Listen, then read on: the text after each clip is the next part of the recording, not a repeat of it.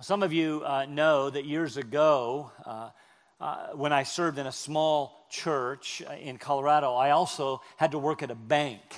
Uh, now, I had never had a, a finance or banking class, but, but, but honestly, it didn't seem that hard.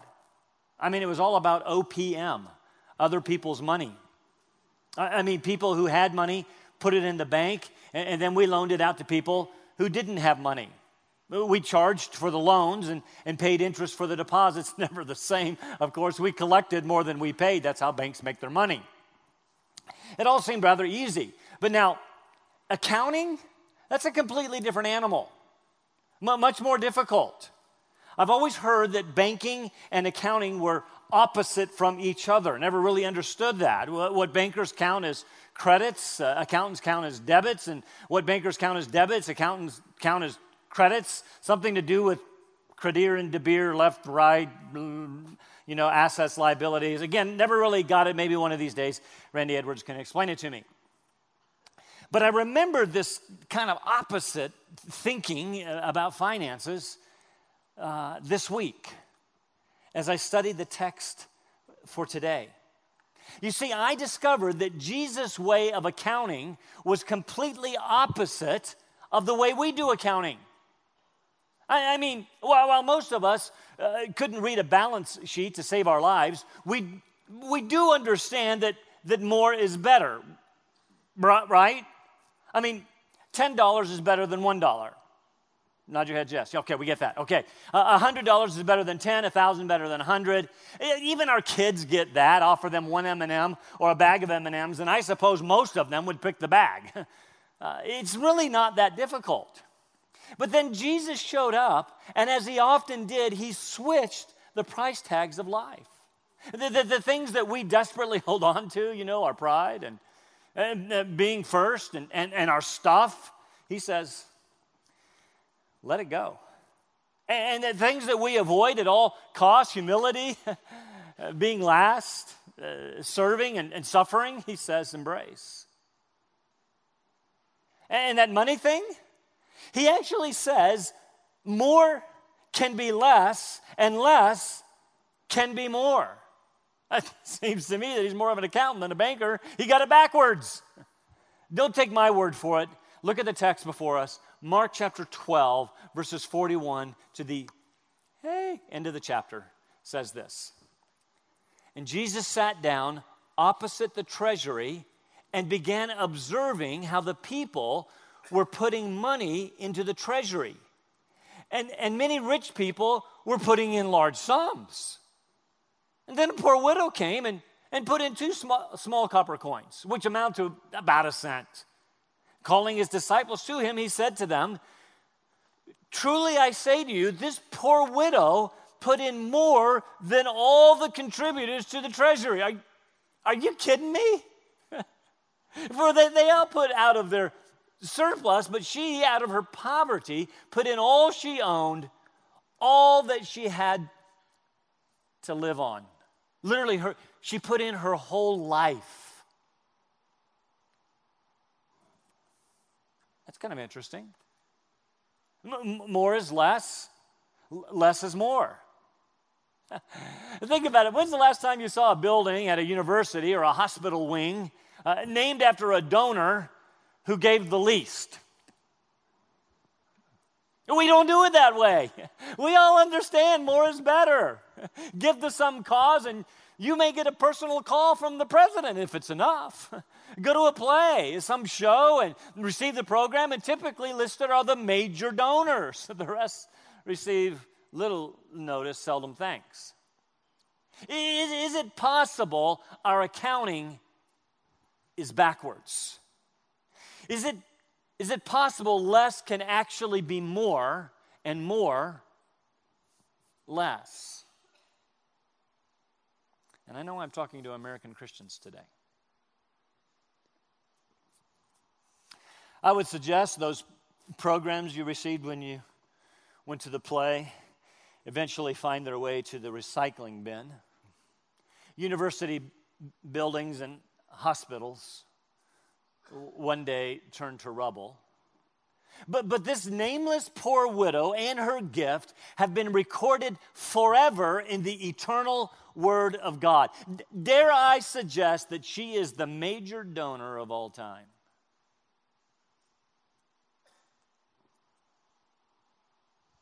Why? What was, what was different about her gift? Now, I understand that we could certainly apply this text to everything, you know, we possess. In fact, some of you would like me probably to do that, talk about my time, talk about my talents, but leave my money alone. but the text is concerned with coins, with money, with the things that we hold most dear. Maybe we can learn something about giving. Maybe it's not about the amount of the gift, maybe it's about the heart of the giver. Now, I know I run a risk this morning, and maybe you're visiting here today, and Ethan stands up and tells you, We need a million bucks. maybe, maybe you're checking this, this church thing out, and, and you're thinking, Of course, we're going to talk about money. Isn't that what this Christianity thing is all about? To be, to be fair, I would say two things. First, I am teaching verse by verse through Mark, and, and this is the next text. I, I didn't pick it. But, but second, I would say that Jesus talks about money a lot. Some suggest more than anything else, because he knows what grips our hearts. Uh, consider, for example, what a dollar might say if it could speak.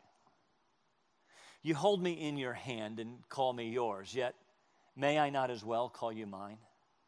See how easily I rule you. To gain me, you would all but die. I am impersonal as rain, essential as water. Without me, men and institutions would die. Yet I do not hold the power of life for them. I am futile without the stamp of your desire. I go nowhere unless you send me. For me, men mock love and scorn character.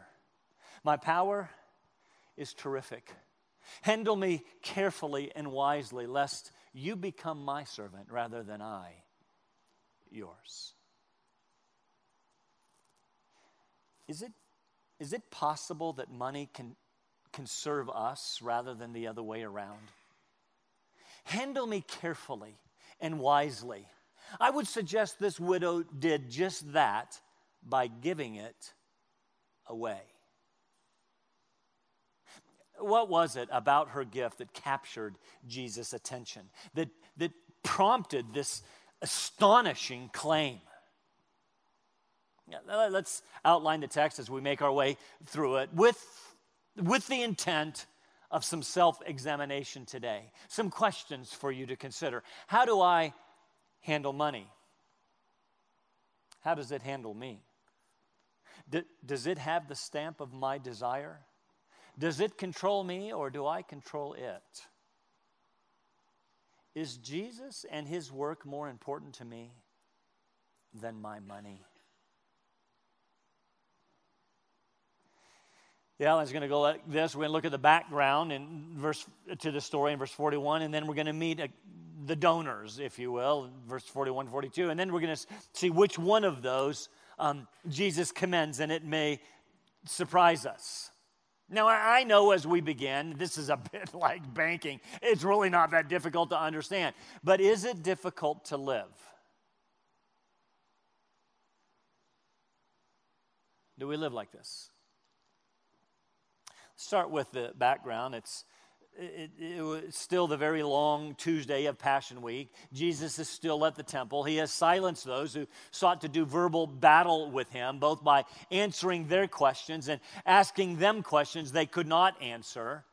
Remember, he just nailed the, the, the scribes for their hypocrisy. We looked at that last week. How they did everything for show.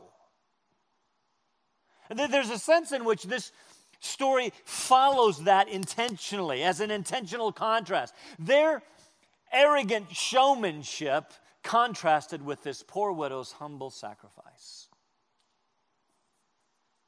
And Jesus makes his way uh, to, sit, uh, to sit down opposite the treasury. Now, that word treasury could refer to two related things. I mean, first, it could refer to the room or rooms that act as sort of the bank, really more like a Fort Knox. It's, it's where the, the, the donations, the gifts, the offerings, the temple tax were then stored. And the, the, guy who administered that, that room, the bank president, if you will, was, was considered the second most important man behind the high priest because, after all, he handled the money.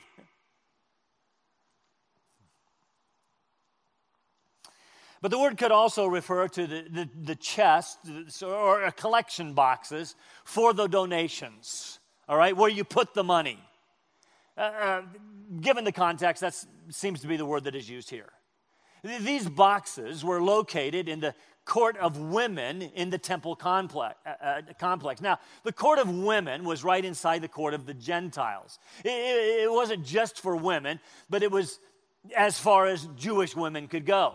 Inside of that was the court of Israel, where only Jewish men could go. Inside of that was the court of priests. And then inside of that was the most holy place where only the high priest could go, and that only once a year. Well, these chests for collecting the, the donations, wanted them to be the place that's most where most of the people are. Uh, so we placed that in the court of women. And they, they were trumpet or shofar shaped box, a shofar, like a ram's horn. There were 13 of them, seven for specific things like the half shekel tax, the, the bird offerings, the wood offerings, the incense offerings, the gold for the sacred vessels. It's not like you took the bird and shoved it in the, you put money in the box for the bird offerings, all right? But six of them were f- for free will offerings. The, the giver would approach a priest to declare what the offering was for and then also how much. The, the priest would examine the money, check it, that was real, and, and then the giver would then be directed uh, to the appropriate box to deposit the, the gift. What's important is that those around could hear the exchange, the, the conversation that was taking place.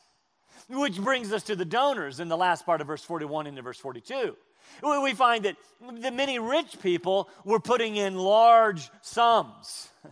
How do we know that? Because everybody knew that. putting in, you see, could be translated throwing in large sums. They didn't have paper currency, they only had coins. And, and those heavy coins, especially if there was a lot, made a lot of noise.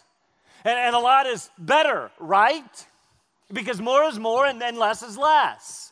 No doubt, as they announced their amount, they, they said it with much personal pride. Uh, people listening would have been amazed. Well, that is a lot of money. Give them a hand, put their name on the side of the box. All this reminds me of Jesus' first sermon in the Gospel of Matthew. We call it the Sermon on the Mount. In chapter 6, he's, he, he's, he's, ta- he's talking about how religious people did things to be noticed. Things like praying and, and fasting and, and, giving. Now, all three of these virtues are important aspects of the Christian life. They are things that we should do, that God uses to mold us and mature us and grow us. But if it's just for showing off, you know, like wearing long robes, then, then, then, then sure, we, we do those things, but for all the wrong reasons. For show. You see, they become merit badges so people can know how spiritual I am. Again, I want to be clear as followers of Christ, we want to be engaged in these activities, these uh, spiritual disciplines. We want to give, we want to pray, we want to fast, but with the right motives. Jesus said this in Matthew chapter 6 Beware of practicing your righteousness before men to be noticed by them. Otherwise, you have your, no reward with your Father who is in heaven. So, turns to giving. When you give to the poor, do not sound a trumpet before you as the hypocrites do in the synagogues, in the streets, so that they may be honored by men. Truly I say to you, they have their reward in full. And, then let's take a moment to look at the words that, that Jesus is using here because he's, he's taking great pains to, to paint a, a picture.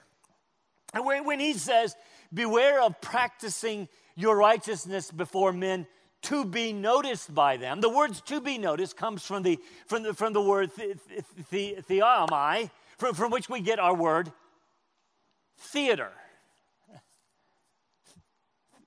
Theater, you know, where you put on the show. And then later, you see, he's going to call them hypocrites. Many of you are aware uh, that, that this word, hypocrites, originally spoke of, of a Greek actor who wore a mask that portrayed in exaggerated fashion the role that he was playing. If he was happy, big smile on the mask.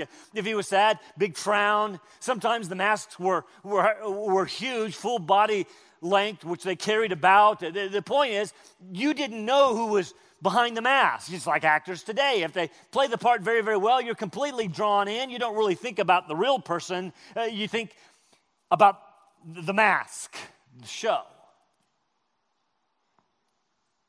A picture is beginning to emerge.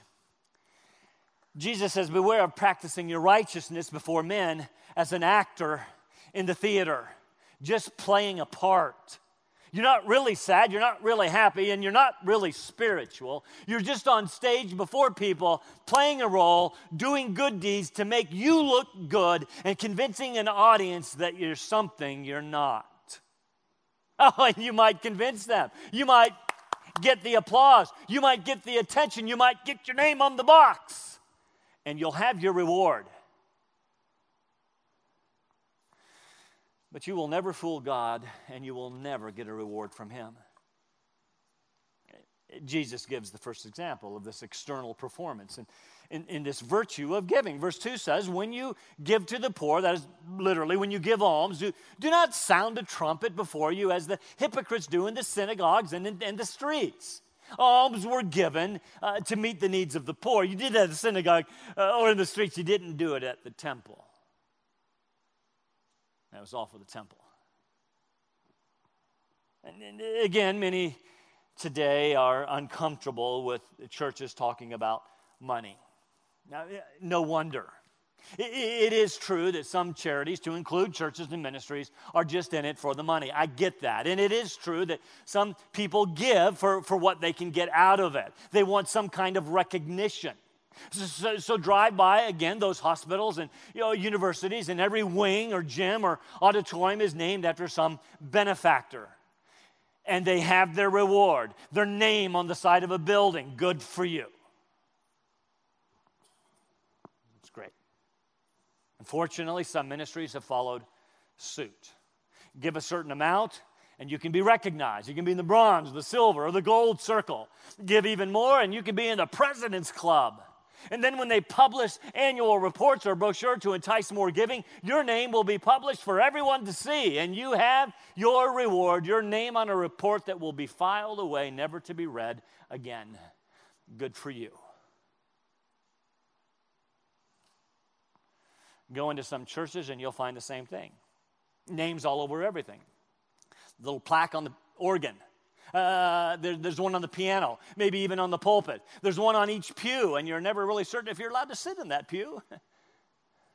and they have their reward a name engraved on the bottom of an offering plate. Good for you. No reward from God. Now, let me be clear here, though. If anybody would want to actually write a check for a million, we might engrave your name somewhere in the uh, auditorium. Not really.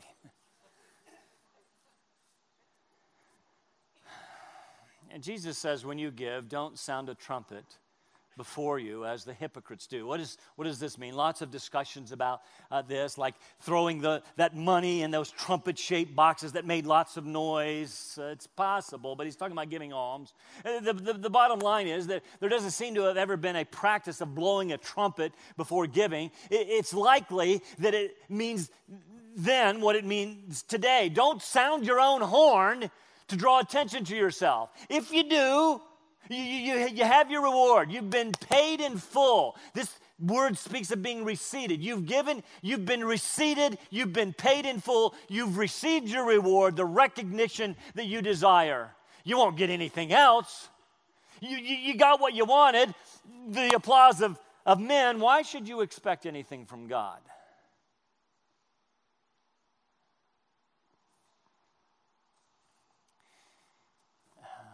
Uh, this is the way that the rich gave then, and no doubt the way they were giving in the temple that particular day. Enough of Matthew, back to Mark. and then next comes in the next donor, this poor widow. It's exactly how it reads poor widow. How did Jesus know she was poor? I mean, certainly it could be from his own deity. He, he knew it because he knew her. It could be because of the way she was dressed shabby, old clothing. She, she wouldn't be the one that you would notice, except that she might look a little homeless. Most wouldn't give her the time of day. And certainly, certainly she wouldn't have that much to give, right? I mean, she makes her way up to the priest and, and says, likely under her breath, I have two small copper coins, which amount to about a, cent. That's not exactly right. The, the, the two small copper coins you may know as the widow's mite. These were the smallest of the coins minted in Palestine at this particular time. They were called lepta, which literally means tiny, tiny things. Uh, one of them was a, one of these lepta, uh, lepton was about one 128th of a denarius. A denarius was one day's pay for the common laborer. I'm going somewhere with this, stay with me. She had two of them, which together we're told equaled a cent. It's real, literally a, a quadron, that's a Latin word which fits the idea that Mark was actually writing to uh, the church at Rome. But the quadron was the smallest minted Roman coin, and it took two lepta to make one uh, quadron. Not a lot. Here's the point she gave two copper coins, which amounted together, do the math, and it's about 164th of a day's wage. Wow. Are you impressed yet? Well, let me do the math for you. Let's just say you're making a common laborer's wage. We'll call it minimum wage. So you're making about 60 bucks a day. 164th of that is about a little less than a buck. A little bit more than a cent, not much. Maybe enough to buy something off the dollar menu.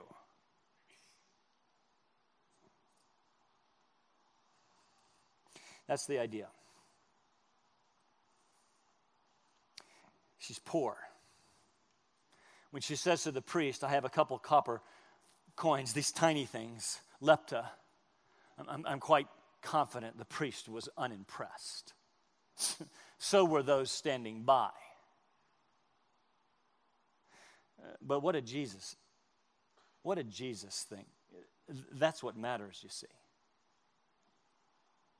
That brings us to our third point Jesus' commendation of this rather meager gift. He, he calls the disciples to himself. He, he grabs their attention with his, truly I say to you, that's his way of saying, this is important, listen up. This poor widow, he likely, he likely had to point her out so she would be easily overlooked. This poor widow, the one who's standing over there in the corner, she put in more than all contributors to the treasury. This is all contributors together or all, all individually? I don't know. All. Wait, what? what? She, Jesus, she threw in a buck. How can, how can less be more? What, what, what kind of accounting are you using? Is this new math? You need new batteries for your calculator? Your abacus broken? How is it that, that, that it is more than the large sums that the rich people were putting in who deserve our attention?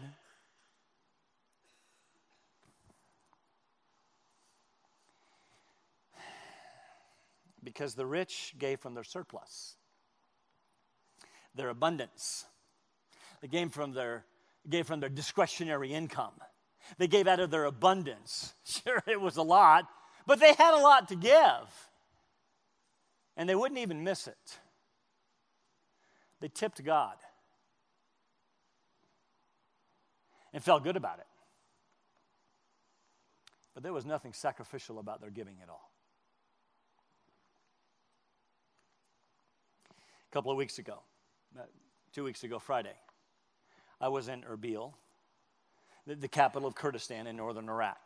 It was Friday, which is the Muslim holy day, and so a lot of Christian churches uh, meet on that particular day f- for worship. Sunday is actually a work day. So, so, so I went to church. It was an uh, international evangelical church. I was deeply encouraged to look around and see uh, many people from many different nations. I mean, I'm talking a multiracial, uh, ethnic, multinational church. This was incredible, worshiping the true and the living God together. A little bit of heaven. They, were warm and, and welcoming. The worship was was deep and meaningful. The sermon, it was great. They were doing a, a, Bible survey so the people there could understand the Bible's storyline, how it all fits together. It was great. It came time for the offering. I had some cash that I had carried for the trip, but, but I hadn't I hadn't needed it. It was near the end. I was flying out a couple days later. It was the weekend before I came home. So pulled out my wallet and I pulled out a 10. It was sitting next to, next to a stack of 20s that I thought that I would spend that I didn't. That day I kept the 20s and tipped God with the 10. 10 bucks. That's what the church and worship meant to me that particular day. That's what God meant to me that day. I'm deeply grieved.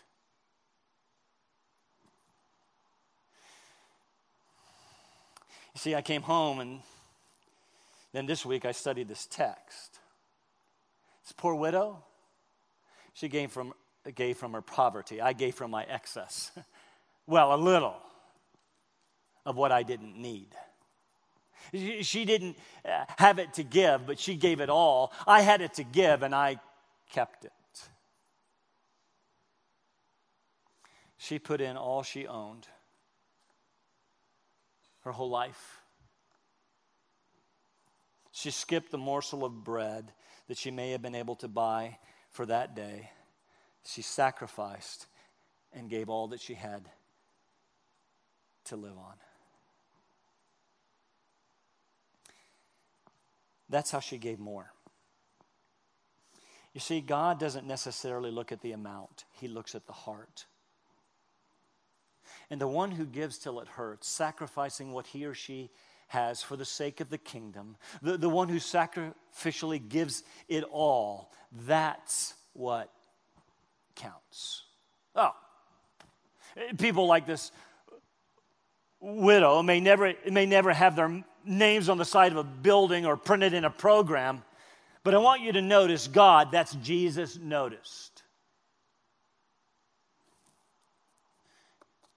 He noticed that Friday in Erbil with me too.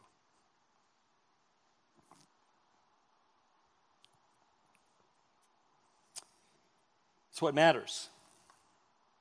It's when less is more. It's called laying up treasures in heaven.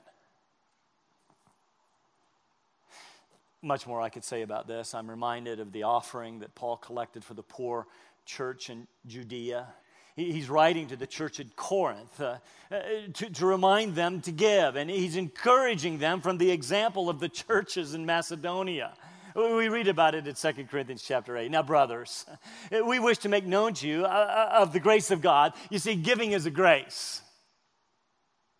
I want to make known to you the grace of God, which has been given in the churches of Macedonia, that in great ordeal of affliction, their abundance of joy and their deep poverty overflowed in the wealth of their liberality. They were poor and they gave more than they had. For I testify that according to their ability and beyond their ability, they gave of their own accord, begging, begging us with much urging for the favor of participation in the support of the saints. The poor believers in Macedonia begged Paul for the privilege of participating in giving from their own poverty. Their example, by the way, too, made it into the eternal Word of God. It's a lot better than a printed program. Paul goes on to talk about giving in sec- the next chapter, 2 Corinthians chapter 9. Now, this I say, he who sows sparingly tips God with a 10 will also reap sparingly. And he who sows bountifully will also reap bountifully. Each one must do just as he has purposed in his heart, not, not, not grudgingly or under compulsion. I want to be clear. Each one should give eh, whatever you are able to give eh, as you give cheerfully and sacrificially. It's not the amount. You see, it's not the 10 or 10,000, it's not the amount. Not grudgingly or under compulsion, for God loves a cheerful giver.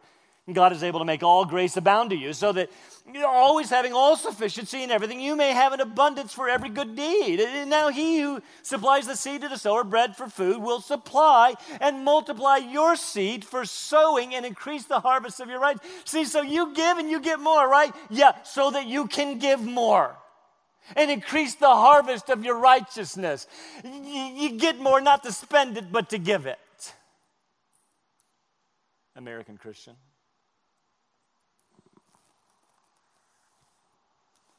You will be enriched in everything for all liberality, which through us is producing thanksgiving to God. All through Scripture, we find God loves the cheerful, humble, sacrificial giver. You, you, you, might say, I don't have that much to give. He knows. You give sacrificially because you love Christ and His kingdom.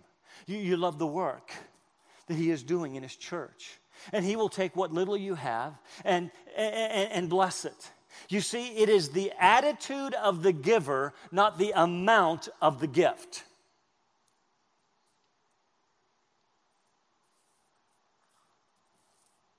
One author said it this way For Jesus, the value of the gift is not the amount given, but the cost cost to the giver. In the temple, others gave what they could spare, but the poor widow spared nothing.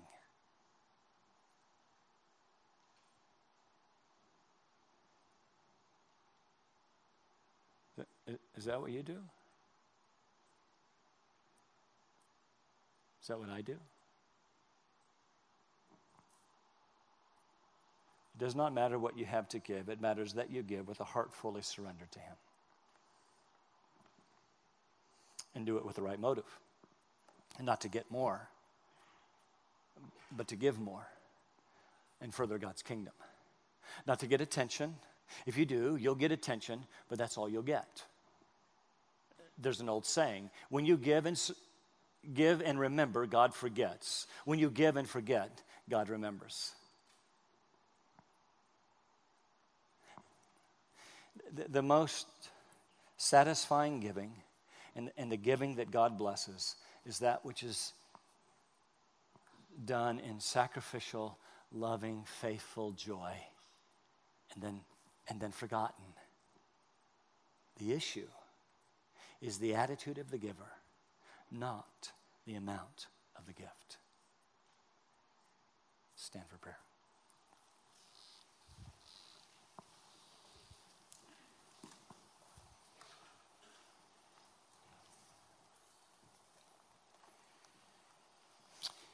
Our Heavenly Father, we, um, we come into your presence yet again this morning, and those who know me um, know that this is a very a difficult topic for me. It's not one that I would pick.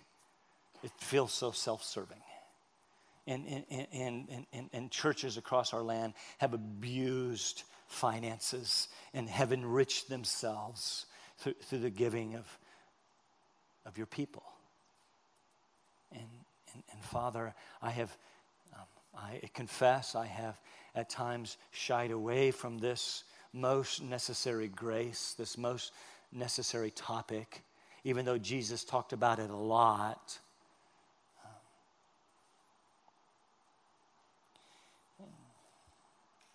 And, and yet, here we have it before us this morning. And, and I want us as a, a people um, to, to, give joyfully and sacrificially because we love you we want to give everything that we have, certainly our time and certainly our talents, but of our stuff, of our treasures, of our finances, recognizing that everything that we have, you have gifted to us. We are but stewards of that which you've entrusted to our care. May we handle it wisely. We pray in Christ's name.